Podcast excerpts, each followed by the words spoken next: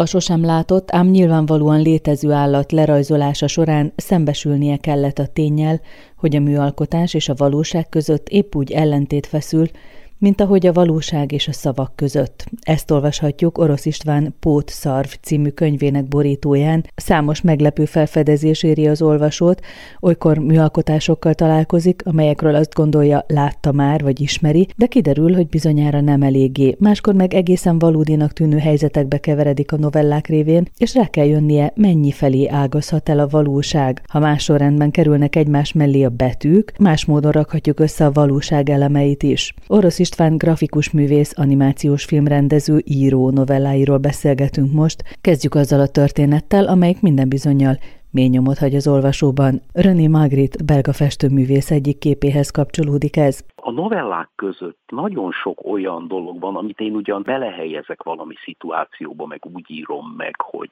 mint hogyha tőlem független lenne, de ehhez a képhez például van is egy kis furcsa valóságos közöm, ugyanis én valamikor a 2000-es évek elején, de talán inkább még a múlt század legvégén, egy San Luis Potosi nevű mexikói városka egyetemén tanítottam, és ott a tükrökről beszélgettem a diákoknak, és levetítettem ezt a képet, ezt a Magritte festményt, és az a festménynek a címe, hogy nem másolható, hogy tilos másolás. Egy ilyen furcsa címe van, semmi más nincs a képen, csak egy tükör, egy kandalló párkány fölött folytatódó tükör, és előtt egy férfi, akit háttal látunk, és a tükörben is háttal látszik, ami hát egy elég, elég furcsa, abszurd szituáció, illetve ami aztán később az én történetemben is elég fontos lesz, hogy a tükör párkányra oda van téve egy könyvecske, egy Edgar Allan Poe könyvnek a francia fordítása, az Arthur Gordon Pym kalandjai.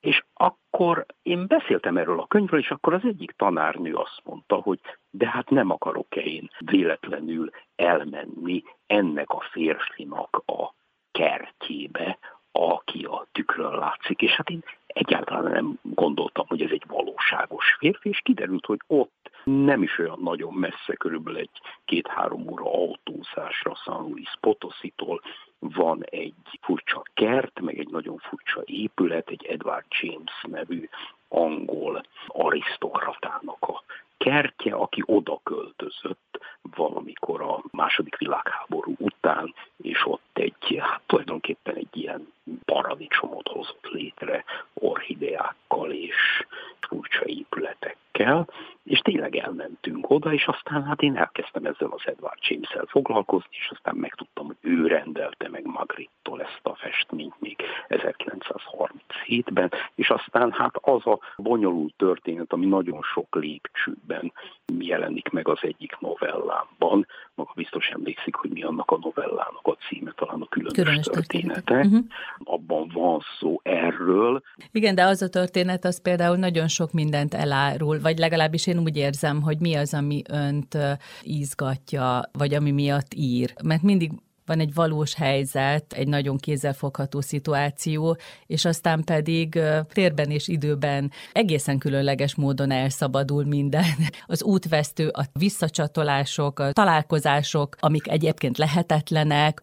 A dolgot nem tudom nagyon egyszerűen látni, számomra is elég bonyolult, meg hát két oldalról építkeznek, azt hiszem ezek a novellák. Az egyik az, ami a valóságban megtörtént, velem történt meg, és hát én ott álmélkodó és elképedve a koincidenciákon próbálom fölfogni ezt. A másik oldal pedig hát az olvasmány élményekből, mert hogy megpróbálok utána járni a dolgoknak, és aztán ebből olyan furcsa útelágazások alakulnak ki. Ugye ebből a képből is, amit ön említett a Magritte festményből, eljutok a, hát eljutok az emberevésig, ami első hallásra elég furcsának tűnik, de hogyha az ember végigolvassa ezt a több részből álló novellát, akkor azt hiszem, hogy elég logikus, vagy számomra legalábbis teljesen nyilvánvaló, hogy ez a bizonyos Edward James és amiről mi megrittünk,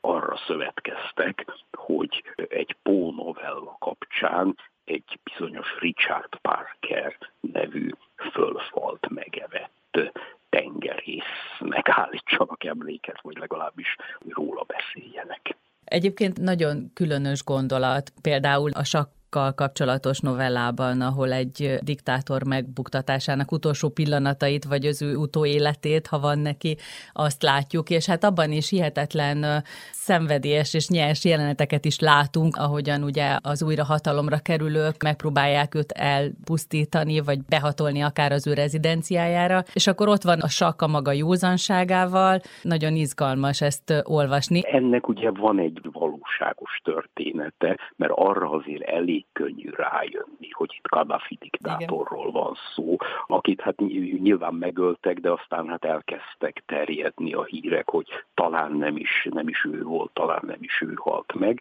A másik kötődés meg, hogy hát én is szeretek sakkozni, és hát majdnem minden nap játszom online ismeretlen ellenfelekkel a világban, úgyhogy van elég nagy gyakorlatom ebben a titokzatos sakkozásban, amikor nem tudja az ember, hogy ki ül a, a képernyő túlsó oldalán, és kivel sakkozik éppen, és hát ezt a két történetet csabarintottam valahogyan egymásba, illetve hát azt a virtuális valóságot, ami hát az internet előtt ülve mindig megfertőzi az embert, amit elég jól bele tudtam abba a történetbe építeni, ahogy jönnek a forradalmárok, az ezredes, a diktátor kuckója felé, ahol el van rejtőzve, és aztán kiderül, hogy az egész csak egy hollywoodi stúdióban történik, vagy történhet így, ahol föl van építve ugyanez a, a díszlet, amiben egy ugyanilyen diktátor játsza Kadafi szerepét. Nem tudom, hogy jól érzem, hogy érdekes az ön számára, hogy vannak törvényszerűségek, akár ilyen matematikai bizonyosságok, és hogy az élet ezekre rácáfol, vagy a képzelet olyan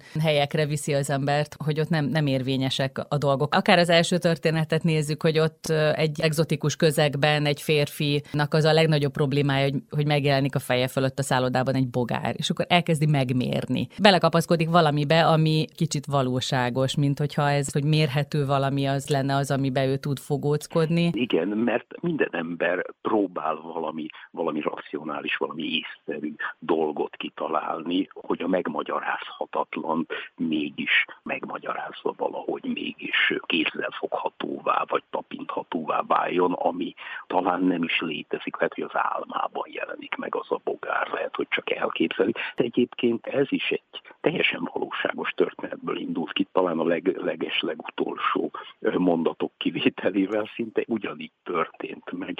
Eljutottam valamikor Porto Ricóba, és próbáltam csak leírni azt, ami ott megtörtént. Tehát a környezet úgy érzem, hogy elég pontos. Aztán az a szituáció, amiben bekerül ott a főhős, aki hát nyilván az ember mindig egy picit magáról ír, azt meg hát a saját érzéseikből próbáltam odavetíteni. És az, amikor sikátorok között próbál valaki kitalálni egy ilyen bazár-szerűségben, és mennyi támpont van, hogy igen, tudom, hogy hogy kell kijutni egy útvesztőből, hogy fel kell egyeznem, hogy merre fordulok, és aztán már az idő is összemosódik. Igen, ott, ott azt próbáltam valahogy megjeleníteni, hogy az ember elvész a térben, de ugyanakkor az időben is elvész, mert hogyha talán észrevette, ott az időben folyamatosan lépeget visszafelé a történet. Azt inkább csak a külvilágból lehet sejteni, hogy, hogy az elején még taxikról, meg egészen modern környezetről beszél, aztán már a végén oda jut vissza, hogy talán a paradicsomba jutunk el, ahol még emberek nem is élnek, csak nagy lépegető állatok veszik körül, vagy fák az illetőt, aki visszajutott az időben, vagy visszalépegetett. Hát ebben az időútvesztőben. De ez mindig is izgatta önt, vagy pedig az írás ad lehetőséget arra, hogy megmutasson valamit, amire esetleg a képzőművészet nem ad módot? Nem nagyon akarom én ezt szétválasztani mhm. egymástól. Uh-huh. Tehát amikor írok, és ezt Mások is észrevették már, és tulajdonképpen nagyon kedvemre való volt, amikor azt mondták, hogy hasonlítanak a rajzaim, meg az írásaim egymásra, és amit olykor kicsit arszpoetika-szerűen próbálok mondani, hogy hát vannak dolgok, amiket el tudok képzelni, és le tudok rajzolni, vannak, amiket el tudok képzelni, de nem tudok lerajzolni, hogy igazán az érdekel, amiket le tudok rajzolni, de nem tudok elképzelni és valahogy az írásban is ezt felé próbálok tapogatózni, hogy elképzelhetetlen dolgokat elképzelni és, és papírra vetni. És a játékosság, mert például többször előkerül az anagramma a novelláiban. Hogy Aha, észrevette, hogy van néhány. Persze, azt hiszem, hogy a játékosság talán arra is való, hogy szórakoztatóbbak legyenek a, az írások. Én legalábbis úgy vagyok vele, hogy nagyon búskomor írásokat nem szívesen veszek kézbe, hanem ami élvezetessé válik, vagy szórakoztatóvá, hogyha valami játékosság is szorul beléjük. Nekem az jutott eszembe, hogy ahogyan a betűk össze-vissza cserélhetők és más értelmet kap a szó, vagy szókapcsolat is. Ön a valóság elemeit rakosgatja ugyanígy. Játékosan van megoldva, persze, hogyha egy kicsit fenköltebben, vagy, vagy nagyképűbben fogalmaztam volna, akkor ebben a játékosságban van valamiféle filozófiai elem, meg hát tényleg ott van a dolgok újrarendezésében valahol valamiféle matematika szerűség is, vagy valahogy a természettudományok felé való tapogatózás, talán a Tipotek kiadó is azért választott engem, mert hogy ők is elsősorban természettudományjal vagy matematikával foglalkozó könyveket adnak ki. Azért gyanítom, hogy a szépirodalmi könyvek között is olyanokat keresnek, amelyek azért nem állnak nagyon távol az ő eredeti területüktől, a természettudományoktól és a matematikától, és én valahogy ebbe a résbe beleférhet vagy az én írásaim. Fontos beszélnünk a Pótszarv című novelláról és Dürerről. Egy elképzelt lény lerajzolása az, amit fókuszban van. Beleteszi egy teljesen mai közegbe ezt a kérdést, hogy hogyan jeleníthetünk meg valamit, amit sosem láttunk. Igen, mert Dürer annak idején ezt a rinocéroszt, amikor lerajzolta, és hát valószínűleg máig ez a leghíresebb képzőművészeti állatábrázolás, akkor ő nem látta ezt a rinocéroszt, ez, ez a rinocérosz 1515-ben megérkezett Lisszabonba, ahol egy ismerőse lát látta, és írt neki egy levelet, talán egy skiccet is beletett a levélbe, ezt nem tudjuk,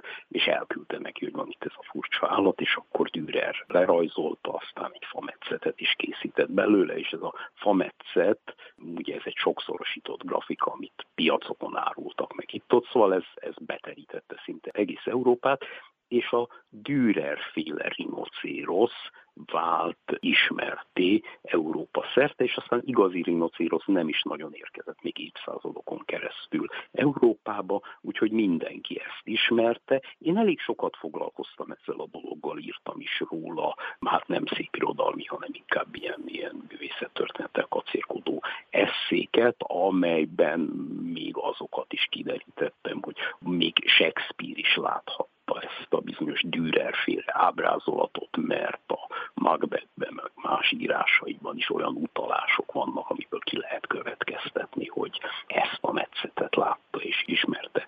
Shakespeare meg hát még nagyon sokan, Lutherről is lehetne beszélni. És hát ebben a novellában nem bírtam ellenállni, mert olyan sok, sok érdekességet tudtam beszúrni, hogy azt hiszem talán ettől ez lett a leghosszabb novella. Igen, de hát mivel egy professzor a főhős, egy professzor, elfogadható. Egy elég, hogy mondjam, egy elég bumfordi professzor, kicsit saját magamról is mintáztam, úgyhogy talán elfogadható, igen.